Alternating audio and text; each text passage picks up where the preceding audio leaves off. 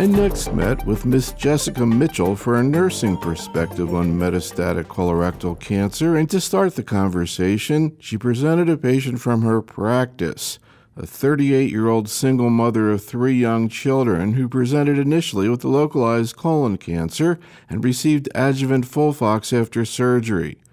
Six months later, she developed abdominal discomfort and was found to have biopsy proven peritoneal and nodal recurrence, which responded to FOLFIRI bevacizumab. But after 21 cycles, there was disease progression on this regimen and the VEGF trap, of aflibercept, was substituted for Bev, and FOLFIRI continued. This again resulted in a response, and the patient is currently continuing to receive this treatment. Ms. Mitchell summarized the patient's current status. She's overall done remarkably well, and a remarkable thing to me is that once she started the FOLFIRI and aflibercept, she had about nine cycles. And then just recently, she decided that she wanted to take a little break and have a vacation with her family, like a sort of a holiday. So she was tolerating the drugs really very well. And I think one of the biggest struggles for her is that she's a single mother with three young children and no support of the father of these children. She has limited social support and I would say limited financial resources as well. So when she had this initial cancer and she said, okay, I just have to get through this, you know, six months and then I'll be okay and I'll go back to quote normal. I can do this by myself.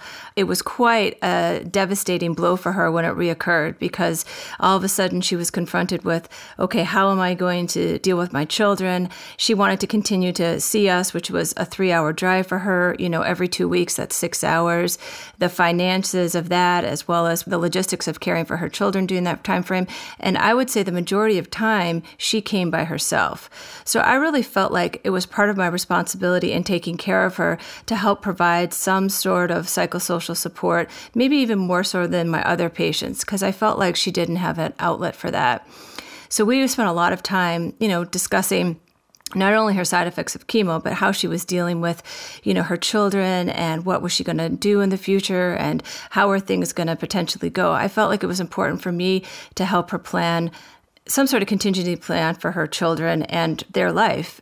And I felt like, you know, that took us a long time to get to that level of trust where she was really opening up to me. But I felt like once we got there, it's been very beneficial for her. I actually think she's probably tolerated the drugs a little bit better because I feel like part of our visits are more of like a psychosocial counseling session, which is, I think, an essential part of giving her appropriate care.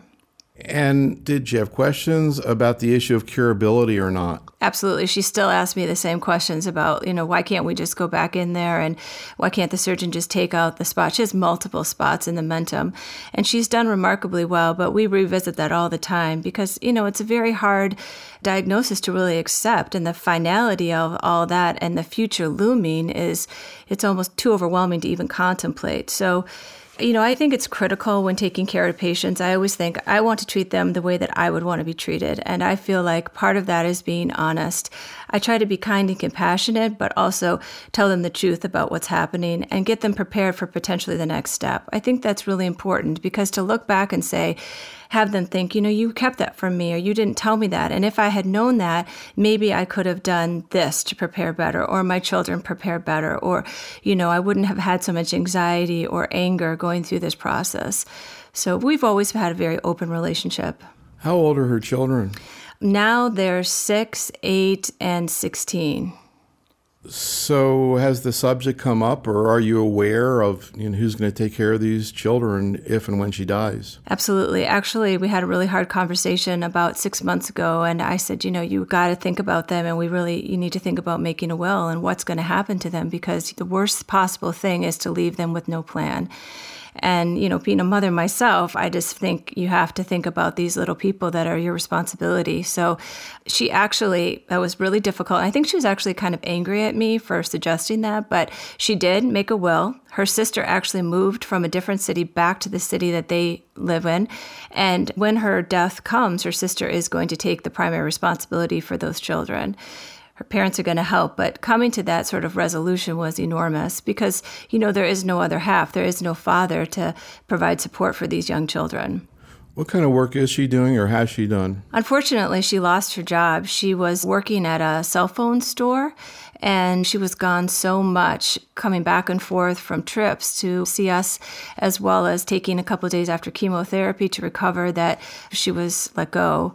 They gave her other reasons why she was let go, but she was actually a top producer and salesperson before her diagnosis. And then once this all started, she lost it. So we went through the process of getting her federal aid and food stamps and accessing some resources like that for her as well. What level of interest does she have in understanding about the treatment she's getting, understanding her disease? Has she tried to sort of read up on that or, or not so much? Constantly. She's on blogs all the time about metastatic colon cancer, and she's always coming to me about the latest, greatest new herbal technology. She actually was asking me about a aflibercept, like right after it was approved, when none of my other patients really had any idea. She's always trying to figure out what's the next thing I can get access to. She doesn't want to run out of options. You mentioned herbal. Did she have any interest in complementary or alternative treatments? She does, and she did. She went to our complementary medicine department and got some really good suggestions. But since then, she does reflexology on her feet weekly. She does acupuncture and she gets a reduced cost for these resources. And I know she takes a lot of supplements. I don't actually think she tells me everything she's taking because I think some of it is good and some of it I just can't give her any advice on. So I've always told her there's a high probability that they may interact with some of your chemotherapy drugs and you want to undo what you're trying to do. But I know that she uses a lot of extra so, the initial treatment she received for her metastatic disease is very, very common, particularly in patients who had prior adjuvant FOLFOX, which she had. Incidentally, how did she do with that? Did she have any neuropathy? She did have neuropathy. It wasn't severe, and she actually did, I think, quite well. Though neuropathy is after about, I'd say, about four months, it was pretty much resolved. So, what actually happened when she got the full FOLFIRI bevacizumab? First of all, what happened in terms of her hair, and how did that compare to her hair on FOLFOX? Yeah, that was a tough one for her because on FOLFOX she didn't lose any hair, and on FOLFIRI, I try to remind patients that every chemotherapy agent is different and carries its own side effect profile. So lots of times women in particular will see patients that are breast cancer patients and they'll see them bald. And that's not the way irinotecan typically works. That's usually from a different drug like Taxol. Irinotecan is a slow hair thinning and eventual loss the more that you get. Sometimes I think that's better because you can kind of prepare for it. And sometimes it's worse because it's this long protracted process of losing your hair and people say, I just want it gone already. Let's just do it. But for this patient, it was a slow hair thinning over time. And eventually we did do a prosthetic, like a wig, which was helpful. And she wore hats. But for her, it was helpful that it wasn't just all of a sudden, it was like a slow hair thinning. And I think part of that is because it wasn't as shocking for her children. To see their mom all of a sudden lose their hair, I think would have been harder for her children than, oh, it's slowly losing, I'm slowly losing it. And now I'm used to it. I know what to anticipate. And mom's going to use a wig now. Have you met her children? I have. She brings them to clinic? She does. Well, we talk about them quite a bit. So, you know, she wanted me to meet them. And I think that she must talk about me as well at home. So, yeah. And I actually think that's a really beneficial thing because it takes the mystery and the scariness away from what she's going through. And you can see, oh, this is a place where mom's getting healed. And this medicine is helping mom. It's not hurting her. And, you know, look at how nice everybody is here. And that for a little person, I think is really helpful. You know, this of course applies, you know, in many different tumor types, but I am curious what you think is appropriate to discuss or advise your patients to discuss with minor children in a terrible situation like this based on age. Mm-hmm. And looking at her children, how did you advise her, or if she asked, or how would you have advised her in terms of how to answer their questions?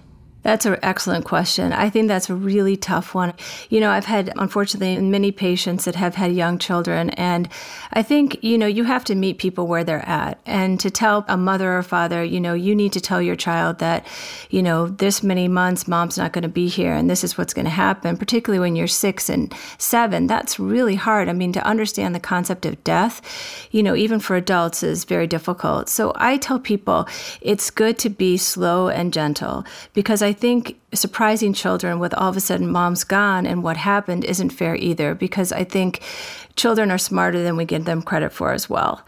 And they can see what's going on with mom physically. So for these children, she would say, Well, mom's sick, and this is the medicine that's going to help mom get better. And we don't know how much time mom has, but every day that we have together is a gift, and we're going to spend it together. And mom loves you. And no matter what happens, mom's going to make sure that you're going to be okay. Because I think that sense of security for children, like if mom's gone, particularly if dad's not there, what's going to happen to me? To make as much as you can that give them reassurance that no matter what, somebody loves them and will take care of them is critical. So, do you think that, for example, the six year old understands or is aware that her mom is going to die? No, I don't think that she really conceptualized that. But it's interesting because on some levels, she's very, since this has been going on over the last few years, she's become increasingly more attached to her mother. She gets really nervous when she can't see her mother or where she doesn't know exactly where her mother is. So I think on some level, she does understand that she's going to lose her mom. The older ones, especially her eight year old, I do think understands what's happening and, you know, I think has moments where he's really, really scared.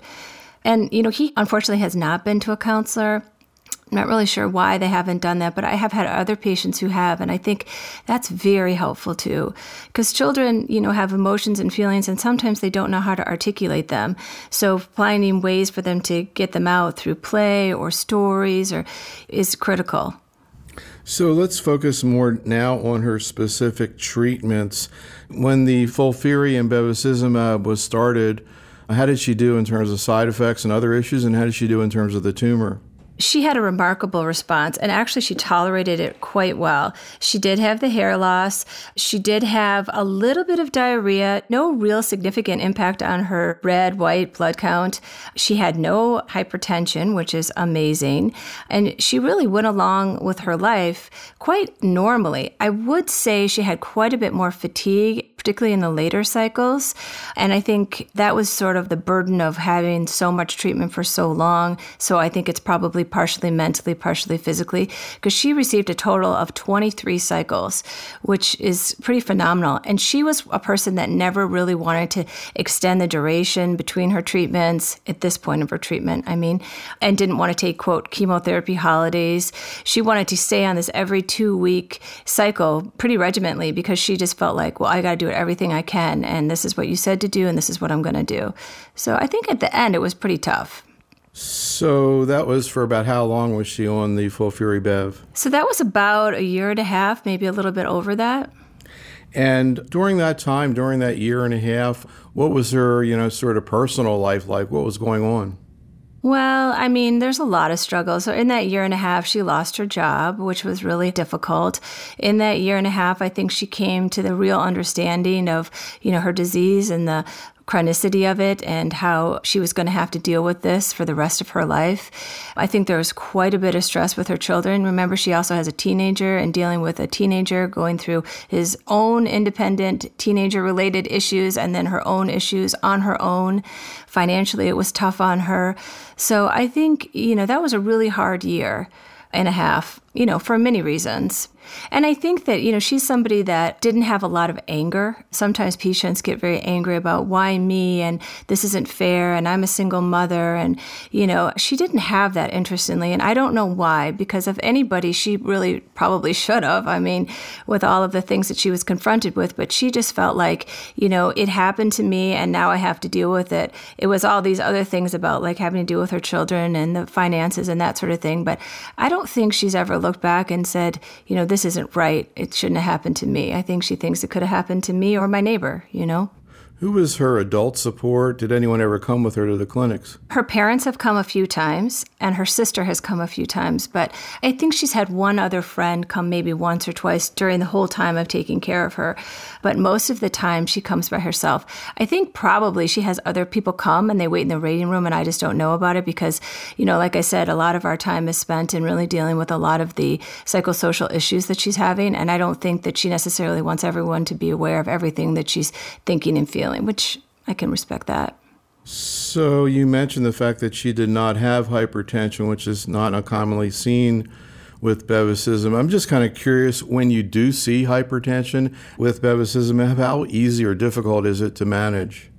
Well, it depends. I think it's a little bit more difficult when someone has pre existing hypertension or pre existing cardiac problems. It's more difficult because you can wind up on, you know, three or sometimes four different antihypertensives. And it's been my experience that the calcium channel blockers, particularly Norvasc, seems to work most effectively. I know that the recommendations is you sort of follow the standard antihypertensive regimen or standard of care, but I really feel like Norvasc is the best. So if someone's on, let's say, hydrochlorothiazide or Diovan or something like that, I'll usually add to that Norvasc, and I can usually obtain a response. I have had few and far between patients that I've had to hold their bevacizumab for hypertension. You mentioned that initially she had some sort of abdominal discomfort or some kind of symptoms in the abdomen. Did they change at all after she got the FOLFIRI Bev? Yes, they did. They improved, and that's how she felt like it was working. She has this pelvic fullness. It's this sort of like a difficult to describe feeling that she has. And when that goes away, she feels like, oh, things are working. And she's usually right. She doesn't really have pelvic ascites, so I don't really know what she's feeling, but you know, you definitely have improvement when her symptoms improve like that. And you said there was a sort of a nodule that you could feel? Right. There was a really small, when she was initially diagnosed, when the cancer returned on the left upper quadrant, it was like a, about the size of maybe a little bit bigger than a dime that you could feel. It's like a little palpable nodule. That's what we biopsied. And that has shrunk and then it sort of stayed the same size. So. So, after a year and a half of treatment, which sounds like was successful to some extent, she then, like many patients, if almost all, did show some disease progression at that point, I guess, on her imaging studies. Now, at that point, was she still feeling well? She was. And was this a big change in what was seen or just a small change? Just a small change. So she then was considered, though, clinically progressing, correct? Correct. And she then, I guess, really, the team then was faced with you know, really one of the most controversial decisions being discussed nowadays in colorectal cancer, which is exactly this situation. The patient who's had a very good response to first line therapy with chemotherapy and bevacizumab, certainly the most common approach to metastatic disease nowadays. She responds, but then she has slow progression. And so, a couple of the strategies that have been thought about in this situation one is to switch to some other type of anti angiogenic, and there is a newly approved agent, a aflibercept, that's available. But also, there's another strategy that's often considered, which is to keep the bevacizumab going and change the chemotherapy, which seems to have similar benefit to a aflibercept. When you face this situation, were these sort of the two things you were kind of thinking? Absolutely. And a lot of it had to do with the duration of which she was treated with the FOLFIRI and bevacizumab. Because she had done so well for so long, we thought, well, maybe there's still some activity out of these drugs. And you know, when you're treating somebody with metastatic disease, you want to utilize these drugs as long as possible. And when it's clear, either by symptoms or radiological progression, that there's no more utility in these drugs, then you want to switch So although we had options of, let's say, aflibercept or, you know, she's KRAS mutant, so she would not be eligible for cetuximab. I guess we should point out that what about half of the patients have a KRAS mutation in their tumor? And we know those patients don't respond to EGFR antibodies like cetuximab. Exactly. So that somewhat limited our options as well. And, you know, being the savvy patient that she is, she knew about aflibercept and she also had some ideas about what her next treatment should be. And she really wanted to try the combination of FOLFIRI and aflibercept, which, you know, after much discussion, we felt like that was a reasonable thing to try. And actually, it's been helpful for her. So, how long has she been on that treatment? Oh, now it's probably about five months. And what did you discuss with her when this treatment was beginning in terms of potential side effects and toxicity, and what did she actually experience? Well, with aflibercept, there's the same sort of potential as bevacizumab for hypertension. And proteinuria. So she knew that risk factor. I did tell her specifically with aflibercept, though, there's a higher potential for neutropenia, which she did experience. And we hadn't seen that previously in her other regimens. She also had a little bit more diarrhea and she had a macular rash that was raised red mostly on her forehead and cheeks. Not symptomatic, not pruritic, not bothersome, nothing like an EGFR induced rash, but you know, noticeable. And those risks she was willing to accept for a benefit. I guess we're still trying to tease out exactly the potential side effects and toxicity with the aflibercept but what you talked about, uh, maybe having a little more toxicity than seen, for example, with bevacizumab. And I've heard people talk about the fact that it sort of seems like there's maybe more chemotoxicity in these patients. And I've heard people say that maybe the normal tissues don't sort of rebound, the marrow, et cetera, maybe doesn't rebound as well, which is maybe why they get more neutropenia. What actually happened? Did she have an infection with the neutropenia? No, but she went from a normal count about 4,000 to about 900. She did that a few times. We actually did end up reducing the dose of the aflibercept. She did better, but you know, actually I just saw her about 2 weeks ago and she called complaining of fever, rigors, chills, and she was very neutropenic. Her neutrophil count was only 500, and that was at her nadir about 7 days after her chemotherapy. So I suspect we're going to give her an extra week off, but when I see her again, I think we'll have to further dose reduce the aflibercept. It's interesting. It does seem to somehow potentiate the effects of the irinotecan a little bit because you definitely have more of the neutropenia and the diarrhea. But I don't think that's ever been, you know, studied. But so, unfortunately, again, you might expect that at some point in the future, this strategy might not continue to work and she might again have disease progression you know, one option at that point might be to go back to bevacizumab, maybe change the chemotherapy. I mean, theoretically, she could get FOLFOX or something like that again. But beyond that, what are some of the options that you think might lay in her future?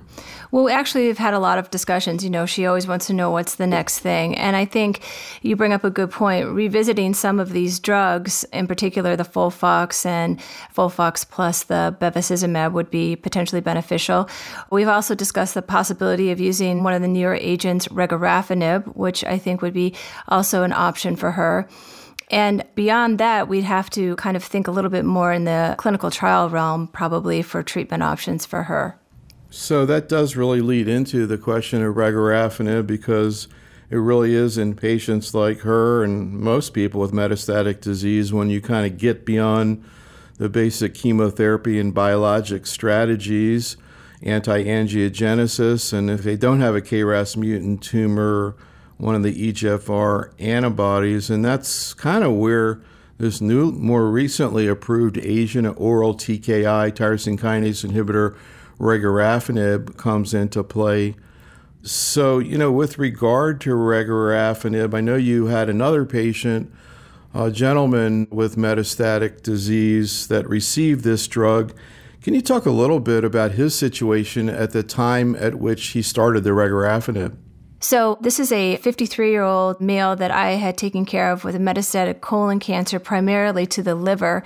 At the onset of his diagnosis, we checked his KRAS status to see if we could give him the drug cetuximab in the future, and he was KRAS wild type. So, we knew that was going to be an option, which was very beneficial. But we decided he had no concerns regarding the possibility of perforation because his primary colon cancer was going to be left in place due to the extensive disease in his liver, he was never going to become a resectable candidate. So we started him on FOLFOX and bevacizumab. He did quite well on that, really had minimal side effects. But over about the nine months that he was on that drug combination, he did develop a neuropathy that really got to him at the end of the treatment to the point where he was contemplating, I don't know if I can take much more of this. Unfortunately, around that same time, we did a CAT scan and he had evidence of progressive disease in the liver. So after that, we put him on FOLFIRI, and we did keep the bevacizumab going. So that's the strategy we just talked about related to your other patient of keeping the bevacizumab going and switching the chemotherapy. Absolutely. And it actually worked really well for him as well. Again, he tolerated this for quite a bit of time. I think on this regimen, he was probably on it about seven months and did well. He did have some of the side effects from irinotecan, in particular diarrhea, which was actually kind of a struggle for him, but we were able to work through that with a very stringent and diligently applied bowel regimen on his part. And then he had evidence again of progression. So we decided that we would give him irinotecan and cetuximab. And he did extraordinarily well on that. He had a florid EGFR rash, which we tried to attenuate a bit with the STEPP protocol, skin protocol, which worked really well for him. And then after that, when he had progressive disease, again, that was a little shorter interval. That was about a four month interval. We decided, looking at our options, that we would try regorafenib. We wanted to try a novel approach instead of, for instance, aflibercept and FOLFIRI. So he was given regorafenib, but from our prior experience with other patients on this drug, we decided instead of starting him at the full 160 milligram dose, we would instead start him at a 50% or 80 milligram dose and slowly escalate him based on his side effects. That strategy worked really well for him. We were somewhat concerned about how he was going to tolerate the regorafenib because, due to the liver dominant disease, he had at baseline uh, abnormal liver function tests. And not strikingly so, but his alkaline phosphatase was about 220 and his AST was about 60. So, what we decided to do was weekly blood draws monitoring his liver function tests and also daily blood pressure checks for high blood pressure. And we started a very stringent skincare regimen with him to try to prevent the hand foot syndrome. When you first started the regorafenib on him, what were some of the things that you went through with him from a patient education perspective in terms of what to expect and what to report to you? Absolutely. So I think the regorafenib can be a reasonably well tolerated drug if the patient is well aware of helping to prevent some of the significant side effects. From my experience, I see the hand, foot, skin reaction to be quite different than previously experienced on other chemotherapy agents such as capecitabine.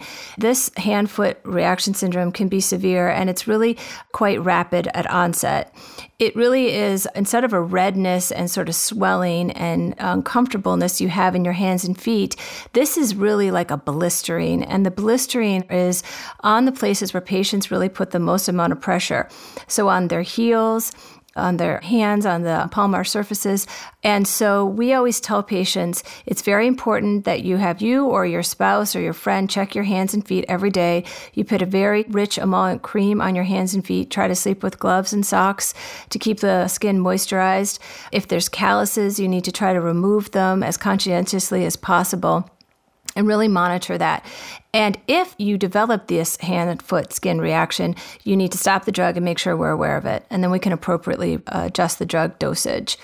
The other thing is high blood pressure. So we need to make sure that the blood pressure is taken every day and a record is kept so that if we need to, we can start appropriate anti high blood pressure medications early and not have any significant elevations in the blood pressure. And also, the liver function test, I think, is critical. I always have patients for the first two cycles, which is the first two months, check their blood work every week and fax it to me. And then I always call them, as I did with this patient, and we say, okay, everything's going okay, your liver tests look fine, we can continue on, or we need to take a break and stop.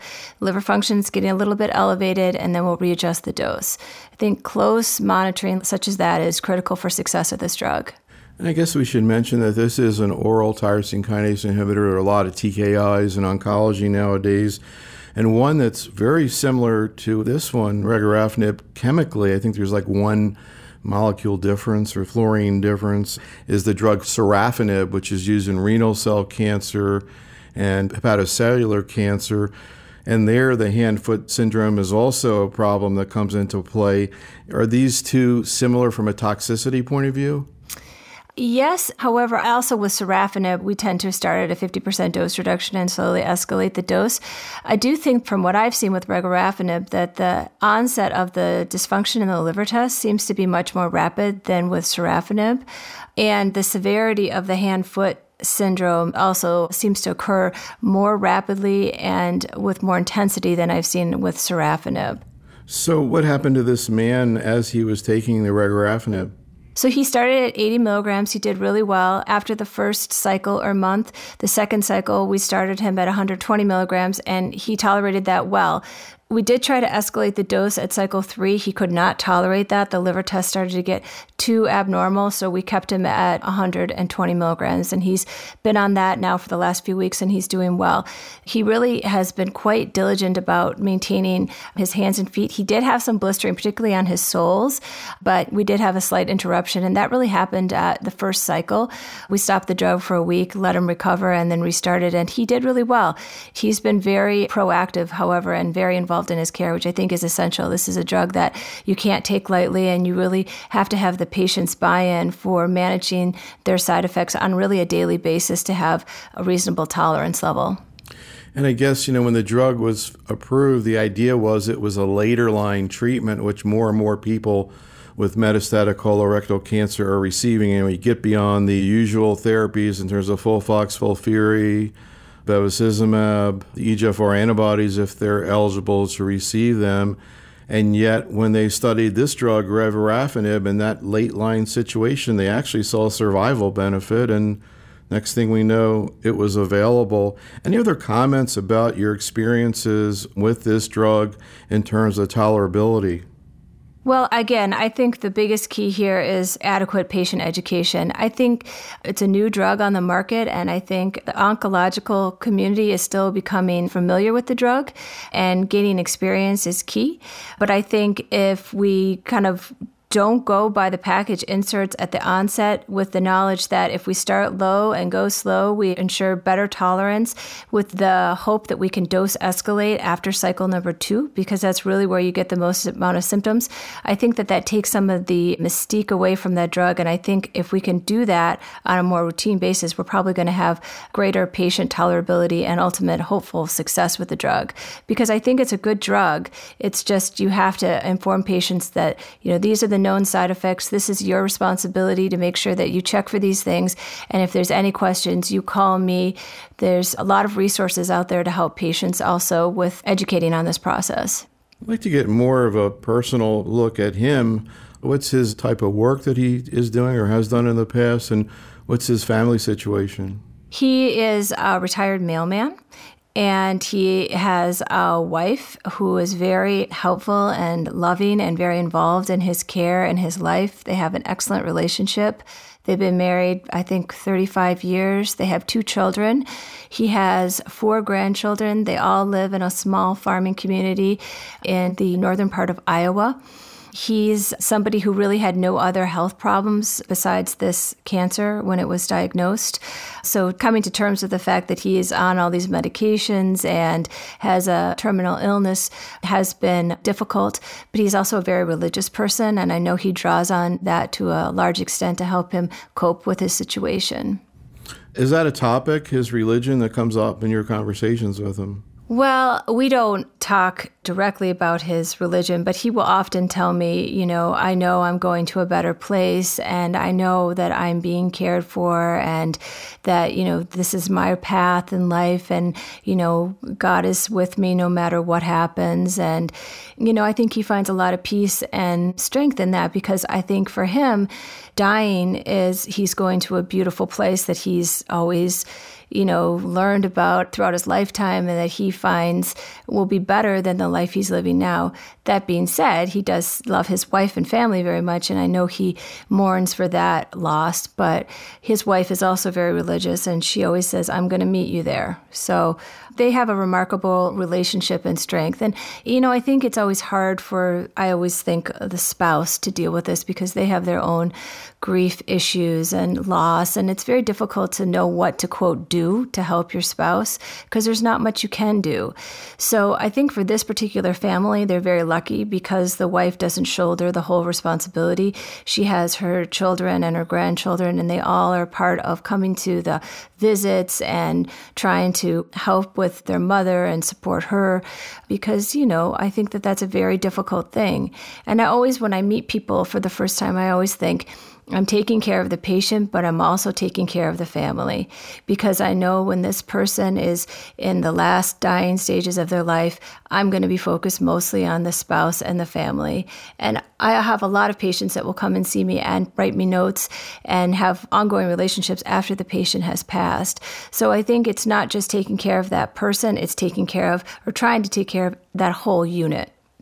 So, from a patient education perspective, I just wanted to circle back and talk about another issue that actually is part of this man's history. So, maybe we can reflect on that, which is EGFR antibodies. And he received cetuximab. And you mentioned a little bit about the fact that he had a problem with his skin that certainly a lot of patients have and use the so called STEPP protocol.